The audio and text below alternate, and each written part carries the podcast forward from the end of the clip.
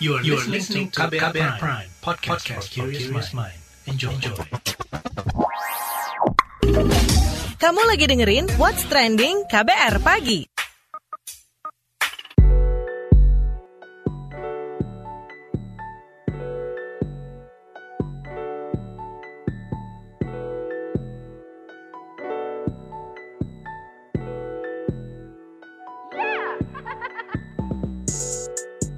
KBR Pagi, siaran pagi radio paling update. Selamat pagi, apa kabar Anda hari ini di hari Rabu 20 Oktober 2021? Kembali lagi saya Don Brady menemani pagi hari Anda di What's Trending pastinya. Kita ngobrolin soal kala libur diundur dan cuti bersama. Jadi hari libur peringatan Maulid Nabi yang mestinya kemarin digeser menjadi hari ini 20 Oktober 2021 dan melalui pers rilisnya, Dirjen Bimas Islam Kamarudin Amin mengatakan pemerintah mengantisipasi lonjakan kasus dengan menggeser hari liburnya. Namun Maulid Nabi tidak berubah, tetap di 12 Rabiul Awal. Menteri Agama Yakut Kolil Komas juga telah menyiapkan pedoman penyelenggaraan peringatan besar keagamaan seperti Maulid Nabi, Natal, dan Hari Keagamaan pada masa pandemi COVID-19. Menurut Menak, pedoman penyelenggaraan disusun memperhatikan kondisi atau status daerah dalam konteks pandemi COVID-19. Untuk daerah level 2 dan level 1 misalnya, peringatan Hari Besar Keagamaan bisa dilaksanakan tatap muka, tetapi dengan mematuhi protokol kesehatan secara ketat. Sedangkan daerah level 4 dan level 3, peringatan Hari Besar Keagamaan dianjurkan dilaksanakan secara virtual atau daring. Dalam penyelenggaraan tatap muka dianjurkan menyediakan QR Code Peduli Lindungi. Peserta yang hadir juga dianjurkan menggunakan aplikasi Peduli Lindungi di rumah ibadat dan tempat lain yang digunakan untuk menggelar peringatan Hari Keagamaan. Sebelum kita bahas lebih lanjut, kita simak dulu opini netizen plus 62 berikut ini.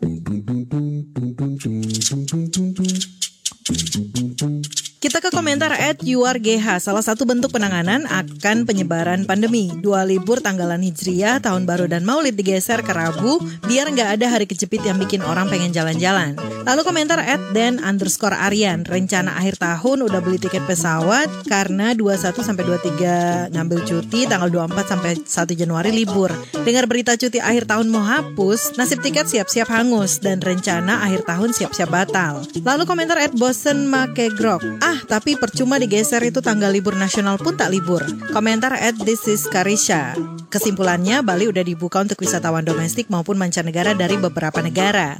At Gius 18, mohon maaf tapi ini kayaknya terlalu cepat deh. Harusnya tahan dulu sampai liburan Natal dan Tahun Baru, terus Lebaran di bulan Mei.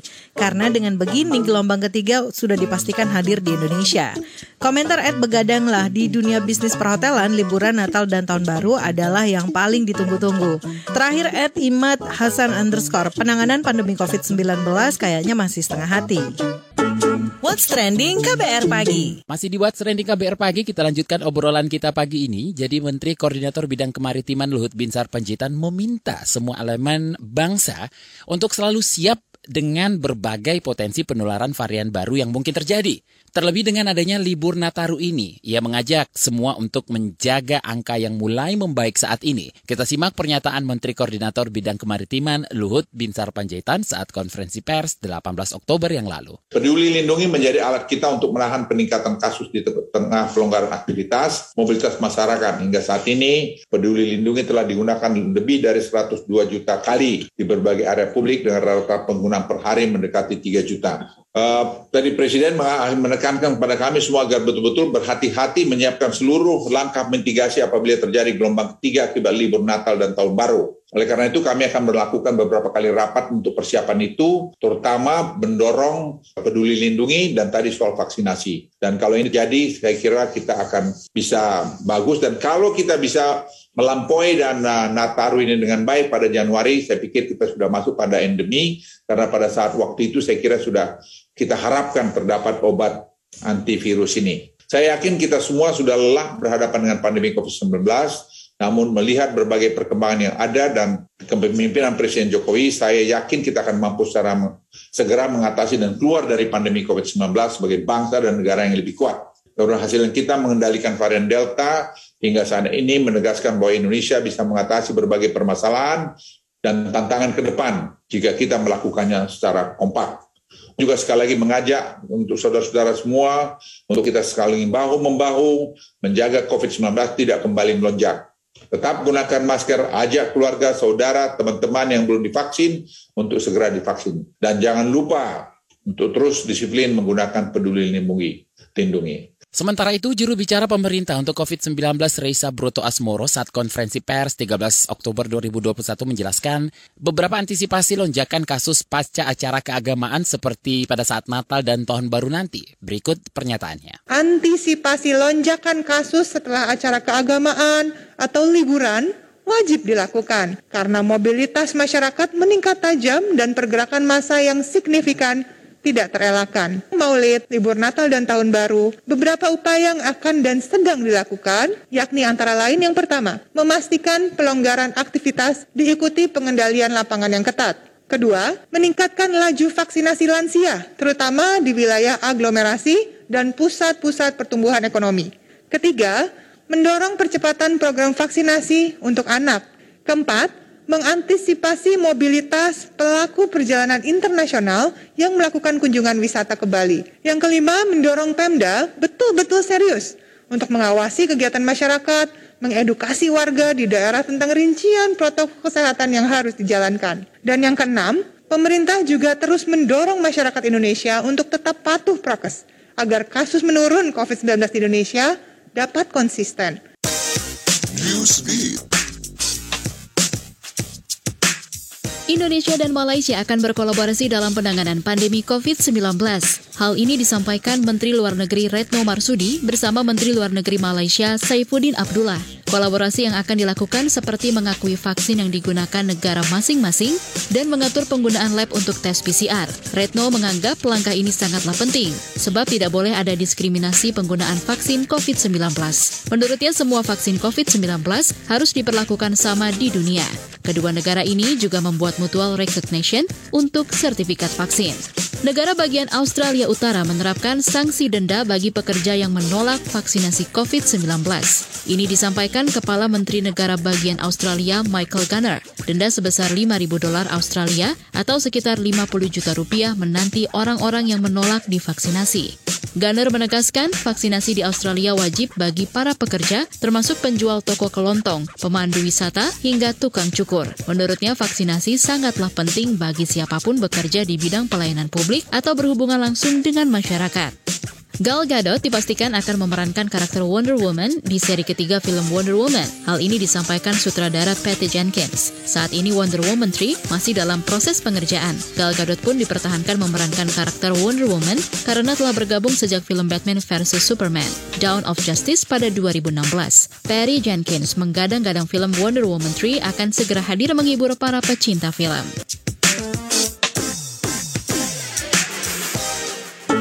What's Trending KBR Pagi. Kita lanjutkan obrolan kita soal kala libur diundur dan cuti bersama dihapus. Ketua Ikatan Cendikawan Pariwisata Indonesia atau ICPI, Azril Azari melihat masih belum semua tempat destinasi wisata yang mempertanyakan aplikasi peduli lindungi. Itulah yang menurutnya perlu dilaksanakan, bukan pengaturan hari liburnya. Lebih lanjut kita obrolkan bareng Ketua Ikatan Cendikiawan Pariwisata Indonesia, Azril Azari. Bagaimana nih Pak tanggapan Anda terkait langkah pemerintah menggeser hari libur atau hapus cuti bersama? Apakah langkah ini efektif untuk mengerem mobilitas masyarakat? Sebenarnya kalau menurut saya tidak sih. Sebenarnya bukan itu intinya. Intinya adalah orang tersebut walaupun dia bermobilitas dia harus sudah divaksin dan juga harus sudah dites PCR ataupun sudah dites antigen minimal. Nah, itu sebenarnya intinya. Jadi dengan adanya itu pergerakan penyakit berkembang itu itu, bisa dicegah. Kalau saya, apakah ini bisa mengerem? Menurut saya tidak begitu berpengaruh betul. Yang berpengaruh betul bisa mengerem itu adalah tadi vaksin dan tes antigen, nah itulah ataupun PCR itu yang sebenarnya bisa mengerem. Nah di sisi lain pemerintah malah membuka pintu bagi wisatawan mancanegara nih yang bakalannya menghabiskan waktu di libur Nataru kan? Tanggapannya seperti apa Pak? Nah, Bali saja sudah dibuka kan untuk mulai wisatawan mancanegara. Hanya tetap saja kalau tidak salah karantina 8 hari menjadi lima hari. Bahkan kemungkinan mau bisa jadi tiga hari saya dengar juga. Tapi karantina kalau itu dibebaskan itu bahaya sekali. Itu tetap mutlak harus ada. Supaya kita mengetahui karantina itu mereka kena dites. Kemudian apakah bisa aman atau tidak. Tapi kalau vaksin kan wajib, ya. yang dua vaksin itu wajib. Dengan catatan yang Wisman itu karantinanya jangan dibebaskan. Itu aja. Jadi itu sebagai penghalang kita. Oke, kalau dari pelaku pariwisata, skema semacam ini berpengaruh nggak terhadap tren eh, pembatalan atau pemesanan atau booking trip dari wisatawan? Ya, kalau saya lihat sih, ya jadi artinya jangankan itu Sabtu Minggu saja puncaknya macet kok. Saya lihat itu ya tetap aja macet. Jadi berarti orang yang mau leisure tetap jalan. Jadi artinya orang mau leisure itu dengan hotel segala macam sih tidak terlalu banyak berpengaruh. Tapi kalau kita mau mencegah penularan dari COVID-nya, nah itu tadi vaksin dan tes antigen itu wajib. Tapi kalau bukan itu hanya untuk ekonomi saja, ya itu kembali lagi ekonomi saja akhirnya kembali kepada kegiatan-kegiatan hotel saja itu bisa dibuka dan sebagainya itu saya lihat itu sudah mulai mulai banyak untuk uh, berkembangnya. Tapi intinya menurut saya itu bukan di sana. Eh, intinya itu adalah di pengembangan COVID-nya yang harus dicegah. Bisakah kalau hanya bergantung pada CHSE saja di tengah masa libur Nataru dan pembukaan pintu wisatawan asing itu? Tidak, tidak akan bisa berdiri sendiri. CHSE itu kan sebenarnya untuk meredam, jadi artinya lebih pada menjaga, jadi kan preventif. Jadi itu harus dipersiapkan cuci tangan tempatnya dan sebagainya ya sebelum dia masuk itu kan yang mencegah. Yang intinya harus dites sebenarnya apa pun kegiatan mau namanya CHSE mau kalau itu tidak dites ya percuma saja, ya kan? Jadi orang yang nanti OTG tetap masuk juga kan, jadi masalah. Nah ini yang saya khawatirkan dengan pelonggaran-pelonggaran seperti ini tanpa antigen itu jadi masalah. Kita ke mall suruh antigen, ya. Tapi kalau kita pergi ke desa wisata atau ke tempat destinasi wisata, tidak ada ditanyakan antigennya mana. atau aplikasi peduli lindunginya jalan atau tidak. Nah kalau peduli lindunginya berarti kan sudah diantigen. Nah itu intinya sebenarnya jadi pemerintah menurut saya salah kaprah. Ya. Jadi artinya untuk menghidupkan itu tapi bukan melihat dari lindungan tadi perlindungan terhadap COVID-nya sendiri. Perlindungan COVID hanya ada dua, jadi vaksin sama antigen. Nah ke sana yang harus dilaksanakan dan itu coba cek jarang sekali tempat destinasi wisata yang mempertanyakan aplikasi peduli lindunginya. Jadi antigen, tadi kemudian COVID, kemudian karantina untuk wisatawan asing, mancanegara, itu harus dijalankan. Itu yang penting. Bukan masalah mau libur atau tidak libur. Menurut saya mau libur mau tidak libur, kalau ini nggak dijalankan tidak masalah. Terima kasih Ketua Ikatan Cendekiawan Pariwisata Indonesia, Azril Azari. What's Trending KBR Pagi.